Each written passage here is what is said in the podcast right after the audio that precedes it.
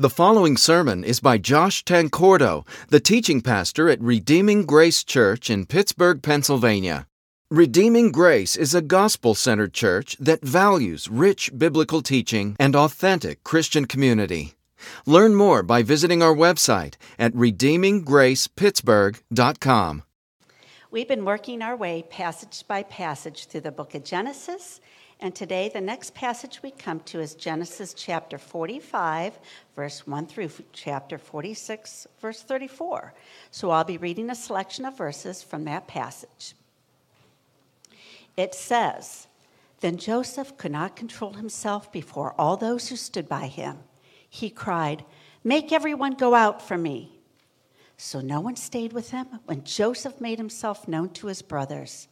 He wept aloud so that the Egyptians heard it and the household of Pharaoh heard it. And Joseph said to his brothers, I am Joseph. Is my father still alive?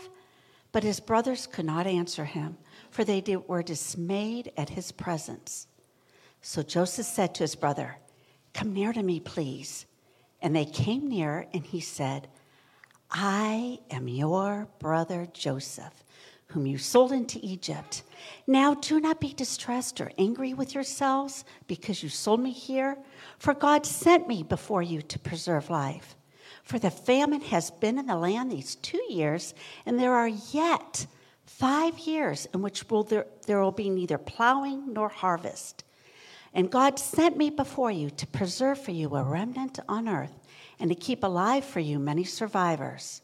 So it was not you who sent me here, but God. He has made me a father to Pharaoh and lord of all the house and ruler over all the land of Egypt. Hurry, go up to my father and say to him, Thus says your son Joseph God has made me lord of all Egypt. Come down to me, do not tarry.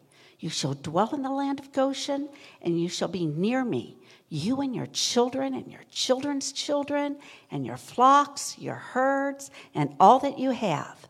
There I will provide for you, for there are yet five years of famine to come, so that you and your household and all that you have do not come to poverty. And now your eyes see, and the eyes of my brother Benjamin see, that it is my mouth that speaks to you. You must tell my father of all my honor in Egypt and of all that you have seen. Hurry and bring my father down here. Then he fell upon his brother Benjamin's neck and wept. And Benjamin wept upon his neck, and he kissed all his brothers and wept upon them. And that his brothers talked with him. When the report was heard in Pharaoh's house, Joseph's brothers have come. It pleased Pharaoh and his servants. And Pharaoh said to Joseph, Say to your brothers, do this load your beasts and go back to the land of Canaan. Take your father and your households and come to me, and I'll give you the best of the land of Egypt, and you shall eat the fat of the land. And you, Joseph, are commanded to say, Do this take wagons from the land of Egypt for your little ones and for your wives, and bring your father and come. Have no concern for your goods, for the best of all the land of Egypt is yours. May God bless the reading of his word.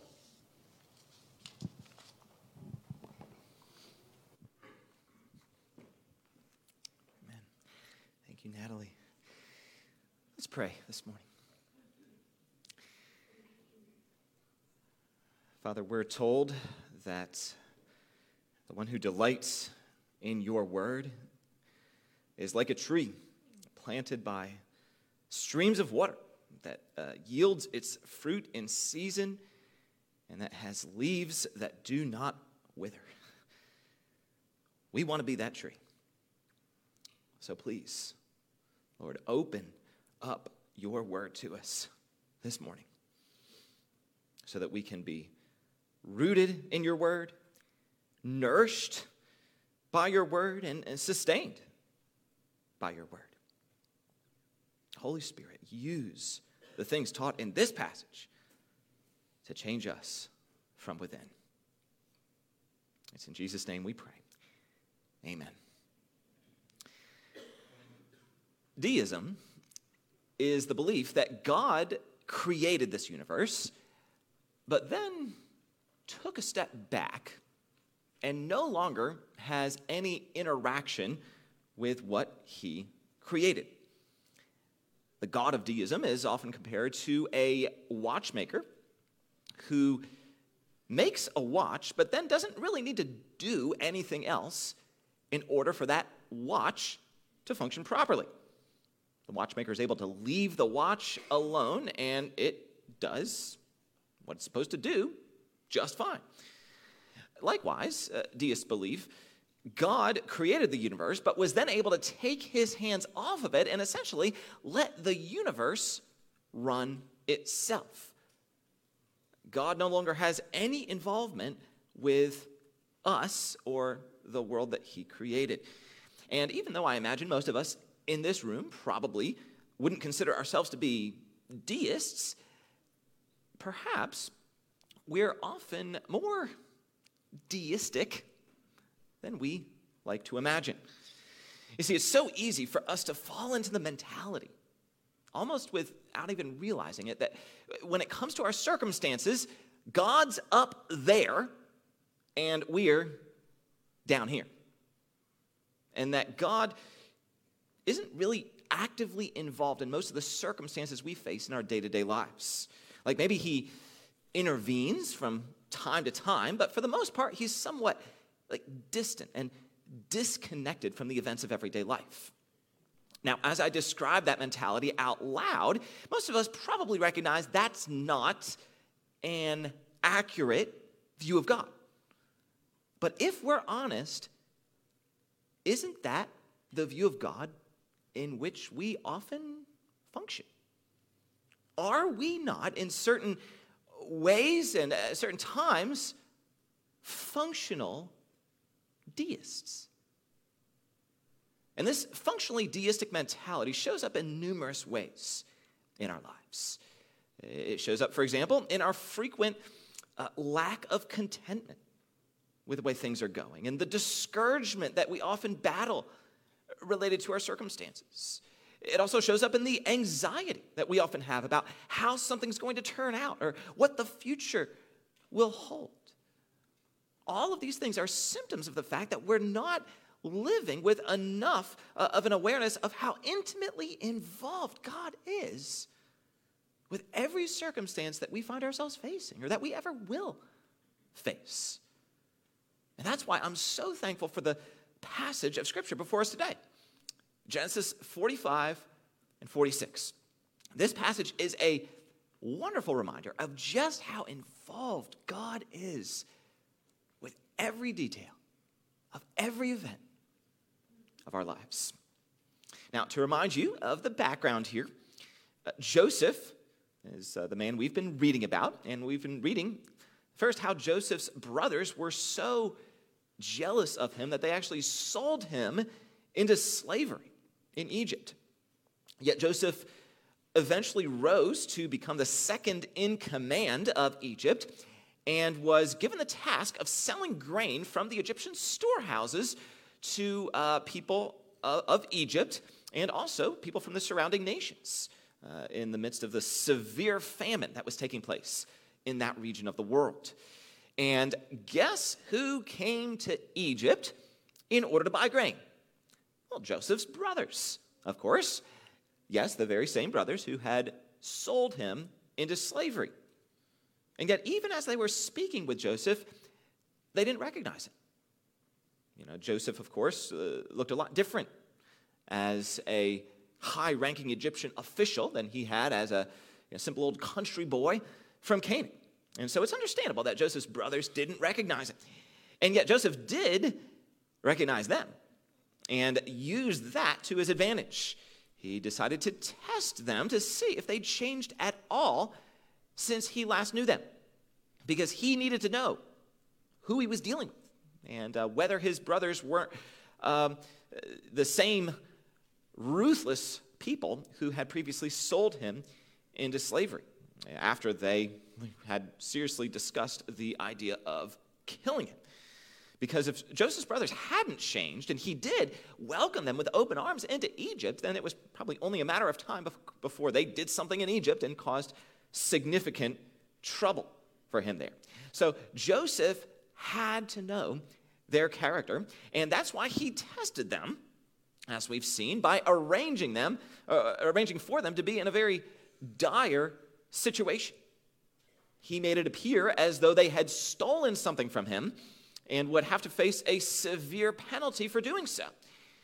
Yet in reality, he was watching them to see how they'd respond. And they did, thankfully, pass the test. And that brings us to where we are this morning. The tension and the emotional intensity of the story have been gradually rising and are now at a climax. We read in Genesis 45, 1 through 3. Then Joseph could not control himself before all those who stood by him. He cried, Make everyone go out from me. So no one stayed with him when Joseph made himself known to his brothers. And he wept aloud, so that the Egyptians heard it, and the household of Pharaoh heard it. And Joseph said to his brothers, I am Joseph. Is my father still alive? But his brothers could not answer him, for they were dismayed at his presence. Now, just think about for a moment what this must have been like for Joseph's brothers. This whole time, they've assumed that they've been dealing, uh, the person they've been dealing with is a rough and stern Egyptian official who would just as soon imprison them as sell them grain. And now they discover it's even worse than they thought. This stern official, who has the power to do virtually whatever he wants to them, isn't some random stranger that they've never met before, but their very own brother whom they sold into slavery. So, can you imagine? Like, what must have been going through their minds? Like, oh no, like, this is not good. And verse 3 uh, even tells us that Joseph's brothers were so dismayed at his presence that they were speechless. We then read in verses 4 through 8 so Joseph said to his brothers, Come near to me, please. And they came near. And he said, I am your brother Joseph, whom you sold into Egypt. Thanks for the reminder. And now do not be distressed or angry with yourselves because you sold me here, for God sent me before you to preserve life. For the famine has been in the land these two years, and there are yet five years in which there will be neither plowing nor harvest. And God sent me before you to preserve for you a remnant on earth and to keep alive for you many survivors. So it was not you who sent me here, but God. He has made me a father to Pharaoh and lord of all his house and ruler over all the land of Egypt. So here, Joseph changes his tone completely from what it's been in the previous chapters. You know, previously, when he was testing them, Joseph spoke to them in a pretty like rough manner. But we now see him comforting them. And he does that by explaining how, even though they did sin against him by uh, selling him into slavery, it was a pretty significant thing they did, God, though, was actually the one behind everything that happened and was working the whole time, even through their sin, to accomplish his perfect purposes. Joseph then tells them in verses 9 through 11 Hurry and go up to my father and say to him, Thus says your son, your son Joseph, God has made me Lord of all Egypt. Come down to me, do not tarry. You shall dwell in the land of Goshen, and you shall be near me, you and your children and your children's children, and your flocks, your herds, and all that you have. There I will provide for you, for there are yet five years of famine to come so that you and your household and all that you have do not come to poverty. This invitation is then confirmed by Pharaoh himself in verses 16 through 20. It says, When the report was heard in Pharaoh's house, Joseph's brothers have come, it pleased Pharaoh and his servants. And Pharaoh said to Joseph, Say to your brothers, do this load your beasts and Go back to the land of Canaan and take your father and your households and come to me, and I will give you the best of the land of Egypt, and you shall eat the fat of the land. And you, Joseph, are commanded to say, Do this Take wagons from the land of Egypt for your little ones and for your wives, and bring your father and come. Have no concern for your goods, for the best of all the land of Egypt is yours. So Pharaoh not only repeats Joseph's invitation, but actually enlarges it, right? He offers Joseph's family not just a place to live in Egypt, but also the promise of generous material provisions. He even grants them use of the, uh, the royal limousine service there, you know, with all the wagons to come and take the, the wives and the children to Egypt. We then read in verses 25 through 28 So they, Joseph's brothers, went up out of Egypt and came to the land of Canaan to their father Jacob. And they told him, Joseph is still alive and he is ruler over all the land of Egypt. And his heart became numb, for he did not believe them. But when they told him all the words of Joseph, which he had said to them, and when he saw the wagons that Joseph had sent to carry him, the spirit of their father Jacob revived. And Israel, another name for Jacob, said, It is enough, Joseph, my son is still alive. I will go and see him before I die. Then after that, chapter 46 records Joseph, or Jacob rather, taking his massive family, totaling 70 people in all, plus all of his servants and livestock and all his other possessions, and moving to the land of Egypt. Uh, God appears to him in a dream and tells him that it's okay for him to uh, temporarily leave the promised land and go to Egypt, and promises uh, Jacob that one day God will bring him back to the promised land. And we also uh, find an extensive list of all the people in Jacob's family including his children and grandchildren. And we then read about the tearful reunion between Jacob and his long lost son Joseph. So, the main idea of this passage is that God was working behind the scenes through all the events of Joseph's life to accomplish his perfect purposes.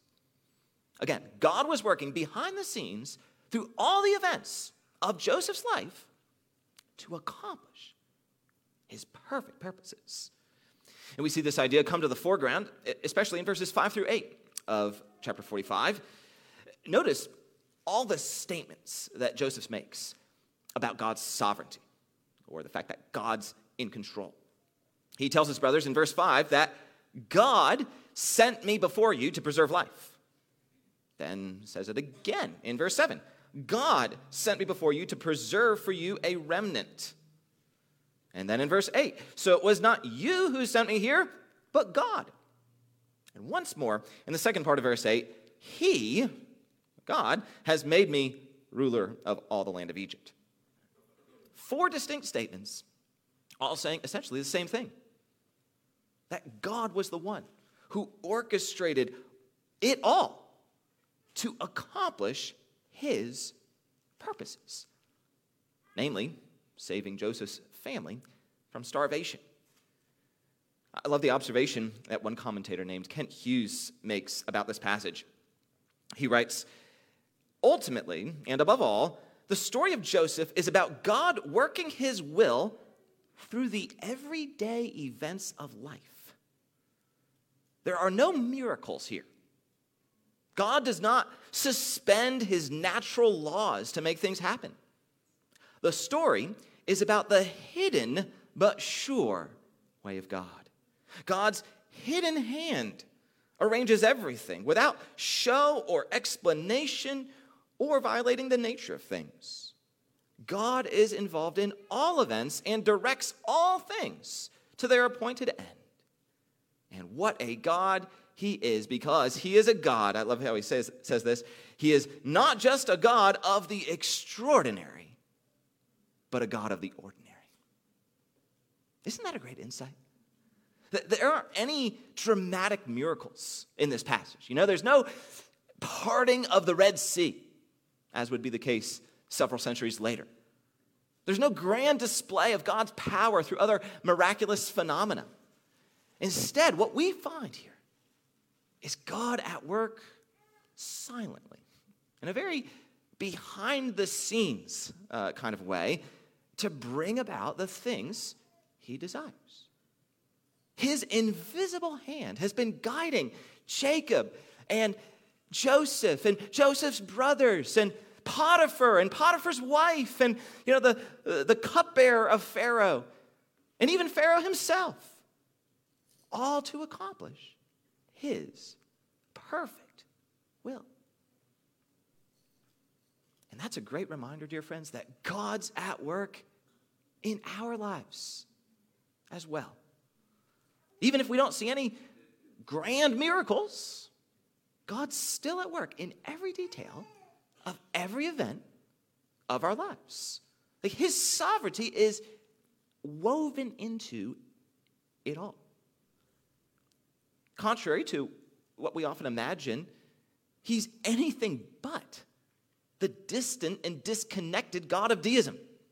Instead of the, the God of the Bible is intimately involved with every aspect of our circumstances, whether we're conscious of it or not. His invisible hand is writing our stories. And there are three primary ways in which all this should make a difference in our day to day lives. Um, three ways. Uh, I'll list them so you can write them down if you want, and then I'll explain them forgiveness for past hurts, joy in present circumstances, and peace about future uncertainties. Again, forgiveness for past hurts, joy in present circumstances, and peace about future uncertainties. So, first, forgiveness for past hurts. As we think about the ways others have hurt us in the past, it's easy to allow resentment to build up within us and eventually uh, calcify, as it were, into deep rooted bitterness. Yet when we remember that God's actively involved in all of our circumstances, including the ways others have wronged us in the past, and also that He uses evil to accomplish good, that helps us forgive others for the things they've done against us. And this, of course, is something we see very clearly in the story of Joseph, isn't it? Here in Genesis 45, a, a key reason why Joseph's able to resist the temptation to punish his brothers and instead extend forgiveness to them is because he sees how God was at work through their evil actions. Remember, he says to them in verse 5 and now do not be distressed or angry with yourselves because you sold me here, for God sent me before you to preserve life. So Joseph's very aware of the sin his brothers committed against him, right? He hasn't suffered amnesia, he hasn't forgotten. Yet he tells them not to be distressed or angry with themselves because God had a purpose for their evil actions. Likewise, with us, the, the way others have sinned against us, it, it might be quite serious. And the reality of their sin might be undeniable. And God will hold them accountable for what they've done. Yet at the same time, we can also be sure that God was using their evil actions to accomplish his own good purposes. And that should help us extend forgiveness to them. The great reformer Martin Luther once said, For I myself must be very thankful to my enemies for pummeling, pressing, and terrifying me. That is, for making me a fairly good theologian, for otherwise I would not have become one. Uh, Luther, of course, lived back in the 1500s and endured more than a few trials in his quest to reform the corrupt church of his day and eventually to establish a church that was true to the gospel. Things were so intense that uh, Martin Luther's life was often in very real danger. And his enemies were also not uh, unwilling to uh, do other things, to publicly slander him and uh, to undermine his ministry however they could. They, they wanted to humili- humiliate him, whatever they could do. And yet, he actually says that he's thankful to them for the terrible things they've done against him because he says those trials have made him into a fairly good theologian. His enemies were undoubtedly trying to harm him, but God used their evil deeds to accomplish his own good purposes in Luther's life, forming him and shaping him into the man God wanted Luther to be. Similarly, it's good for us to recognize that the wrongs others have committed against us have played no small part in making us into the people we are today. All this also uh, helps us resist the mentality that seems to be all too common in society today of embracing an identity of victimhood. Now, victimhood is a real thing, right? People really do suffer in very significant and legitimate ways because of the sins others commit against them. But it's very problematic when someone embraces victimhood as a core component of their identity. So instead of seeking to move past uh, what others have done against them, uh, there are many people who seem like they just desire to wallow in self pity. And uh, Joseph, when you think about it, he could have easily done that if he had wanted to. I mean, plenty of people had wronged Joseph, as we've seen throughout these past 10 chapters of Genesis. And let's be honest, that's probably what our contemporary society would have encouraged Joseph to do, right? And yet, Joseph's conduct in this passage reminds us that even though others might have sinned against us in some very significant ways, we don't have to be held hostage by a victimhood mentality. And one thing that helps us break free from that mentality is remembering that no matter how serious the wrongs others have committed against us have been, that we serve a God who's able to take those wrongs and turn them around and use them for good. Now, that doesn't make those things okay or in any way morally permissible, and it doesn't mean that we shouldn't seek justice uh, for those wrongs through the appropriate channels. But it does give us a starting point for moving on with our lives.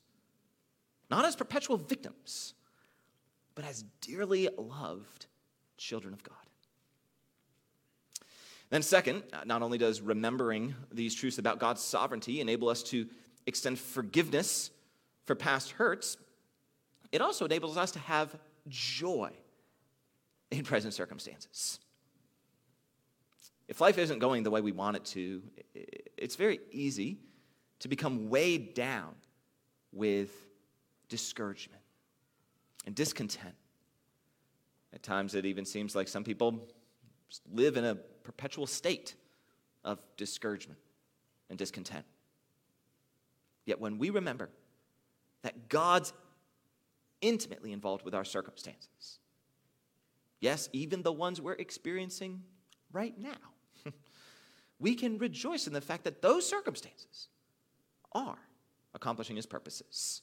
No matter how difficult or uncomfortable things might be that we're currently facing, God's using them in some way to do something glorious. As Romans 8 28 so famously says, and we know that for those who love God, all things work together for good. All things work together for good. That means, dear friends, that every circumstance we encounter is a tile in the beautiful mosaic of God's perfect plan. We may not be able to see how that tile fits into the mosaic and contributes to the overall beauty of the mosaic, but we know it does. And if we could see the full mosaic the way God sees it, then we would see, we would understand why each tile is so necessary. I'm convinced that when we get to heaven, we will have that understanding. But in the meantime, we simply take God's word for it and rest in his promise that all things work together for good. And notice there that there are no exceptions to that. Right? It doesn't say that some things work together for good. It says all things work together for good. That means God's never like, whoops, missed that one. No. Without exception, He causes every circumstance to work together for good. No exceptions. And this applies not only to the difficult things that happen to us, but also to the desirable things that we want to happen, but that don't happen, or at least don't happen as quickly as we'd like them to. So, for example, when you don't get a certain job that you apply for, let's say, there's a reason for you not getting that job. If your desire for a spouse is deferred, or your, desire for children is deferred, there are reasons for those deferments. God's working through it all. All the difficulties and disappointments that we face have a purpose. And we have to learn to believe that and to rest in that, even when we can't imagine what that purpose could possibly be. You know, I've heard it compared to a, a young boy who's playing at the feet of his grandmother as she's uh, working on a cross stitching project. Now, for all you Gen Zers out there who don't know what cross stitching is, we have a picture of it. Um, this is what a cross stitch looks like. It's basically a, I guess, a method of sewing to make various homemade decorations. And uh, the thing about a cross stitch is that the back of it looks a lot different than the front. It looks like messy and jumbled and uh, sometimes unrecognizable. So imagine a young boy playing at his grandmother's feet as she's working on uh, one of these cross stitches. All that little boy can see as he looks up at the cross stitch is the chaotic pattern of all those loose threads and jumbled colors on the back. In all likelihood, he, pro- he probably has no idea what she's making. But the reason he's confused isn't because there's anything wrong with the cross stitch, it's simply because of his own limited perspective. He can't see the beautiful artwork that's being created on the other side. Similarly, God's at work in all the circumstances of our lives. Even when we can't see, we, we can't even imagine how those circumstances could possibly accomplish anything good, we're nevertheless called to trust that they are accomplishing profound good in some way that we don't understand in the present, but that we will understand in the future. Then, third and finally, our confidence about God being at work in all things all the time, it gives us peace about future uncertainties.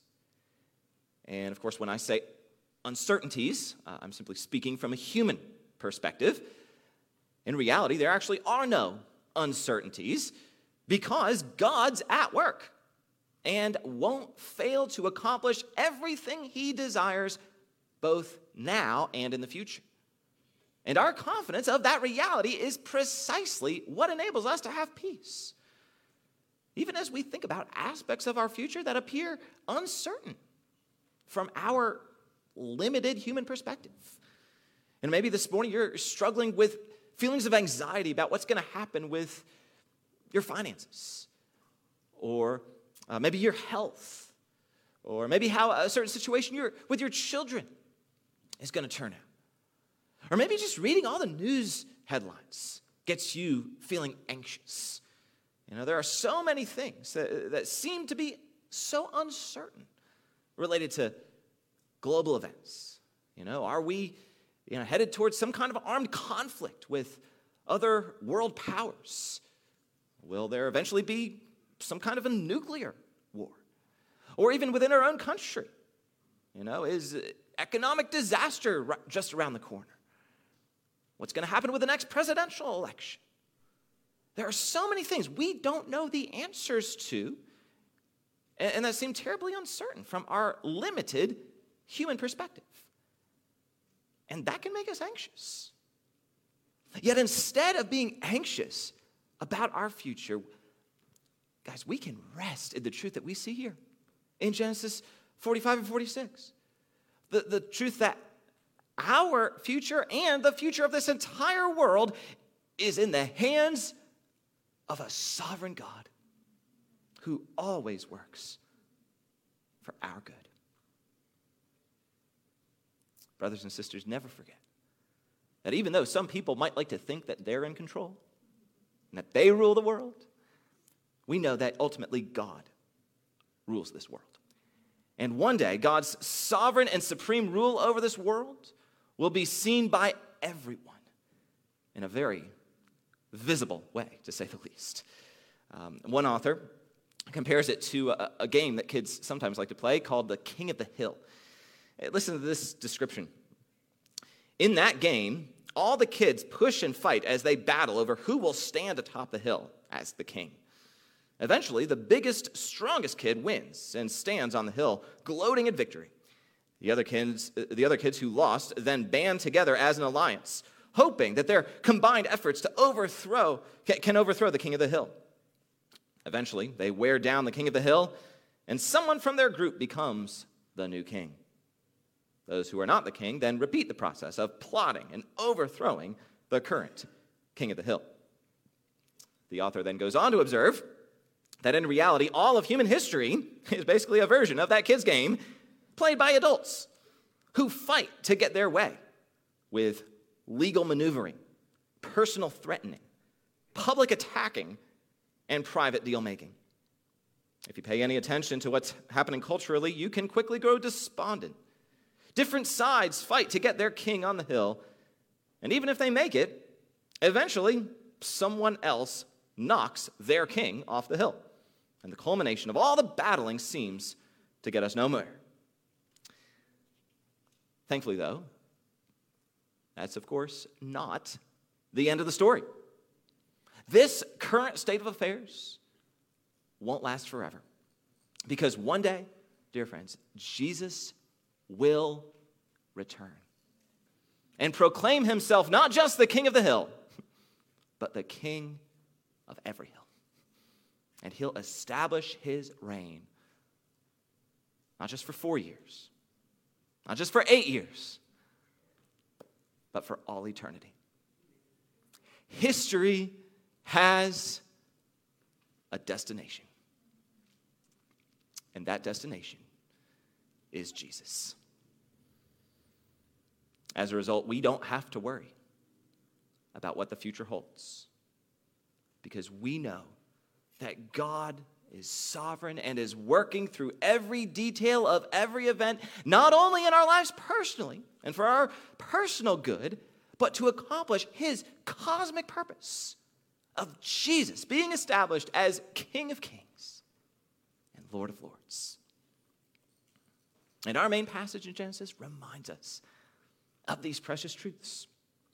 It pulls back the curtain and shows us how God was actively working behind the scenes through all the events of Joseph's life.